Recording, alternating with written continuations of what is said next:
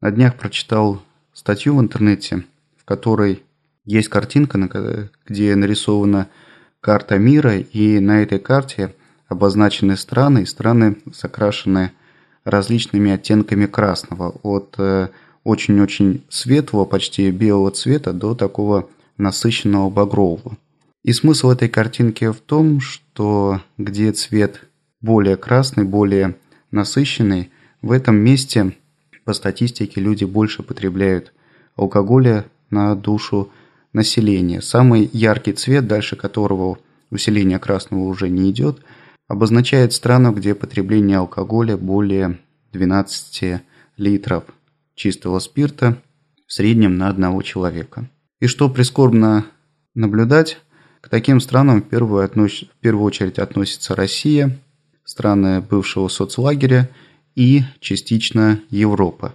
В частности, для России статистика такая. В среднем на душу населения потребляется более 15 литров чистого алкоголя в год.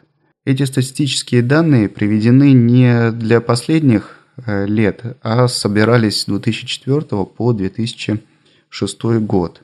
И в основном оценка была приведена за 2006 год. Но я не думаю, что за это время, за прошедшие 5 лет, что-либо сильно изменилось, так или иначе. Э, Россия и ближайшие к России страны, входившие раньше в Советский Союз, да и страны Европы, относятся к странам, где потребление алкоголя является чрезвычайно высоким.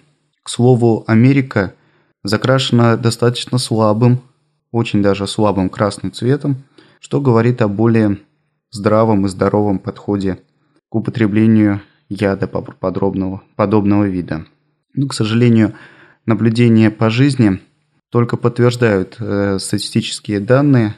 Действительно, потребление алкоголя высоко, и здесь, сравнивая с теми же странами Европы, где, по крайней мере, по цвету, которым закрашены страны на карте мира, приведенной в статье, мы можем сравниться с потреблением по потреблению алкоголя, но, к сожалению, здесь уже могу сделать вывод, что алкоголь в этом случае потребляется очень и очень разный.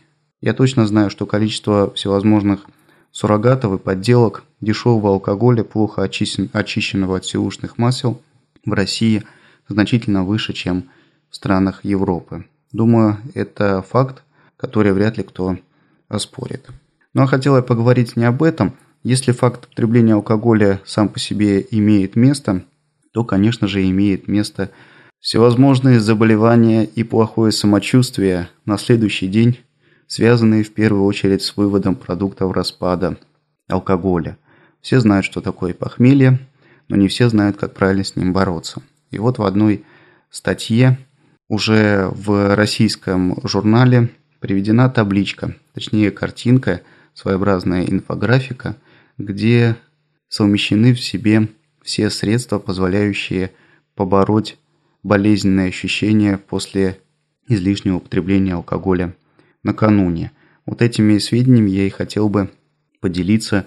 Думаю, они будут полезны. Во-первых, потому что мы самая пьющая в мире страна. Итак, средства для облегчения похмелья. В первую очередь это витаминно-минеральные комплексы, потому что при чрезмерном употреблении алкоголя организм теряет витамины и минералы. И эти, э, эти микроэлементы надо восстанавливать. В первую очередь надо позаботиться об восстановлении э, витаминов группы В и витаминов С. Я думаю, что такое аскорбинка, вы знаете все и очень хорошо. Следующее средство это относится к классу регидратантов. На утро после бурно проведенного вечера нарушается водно-электролитный баланс. С нарушением этого баланса теряется натрий, калий, хлор, и эти потери необходимо восполнять хотя бы обычным питьем. А лучше всего применять для этого специально предназначенные растворы, содержащие в избытке натрий, калий и хлор. Эти микроэлементы весьма необходимы для здоровья. В первую очередь, например, калий регулирует работу сердечной мышцы.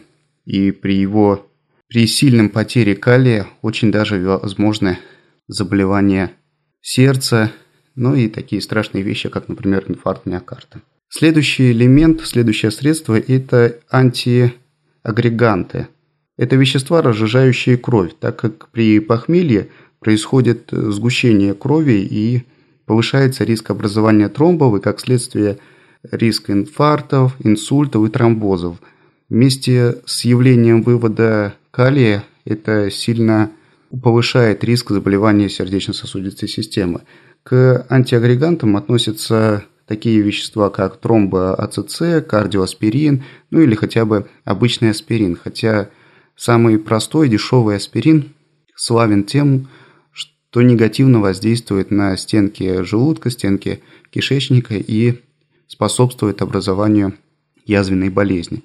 Но сейчас очень много продается в аптеках аспиринов, которые стоят не намного дороже, но безопасны для стенок желудка и кишечника. Следующее э, средство – это адсорбенты.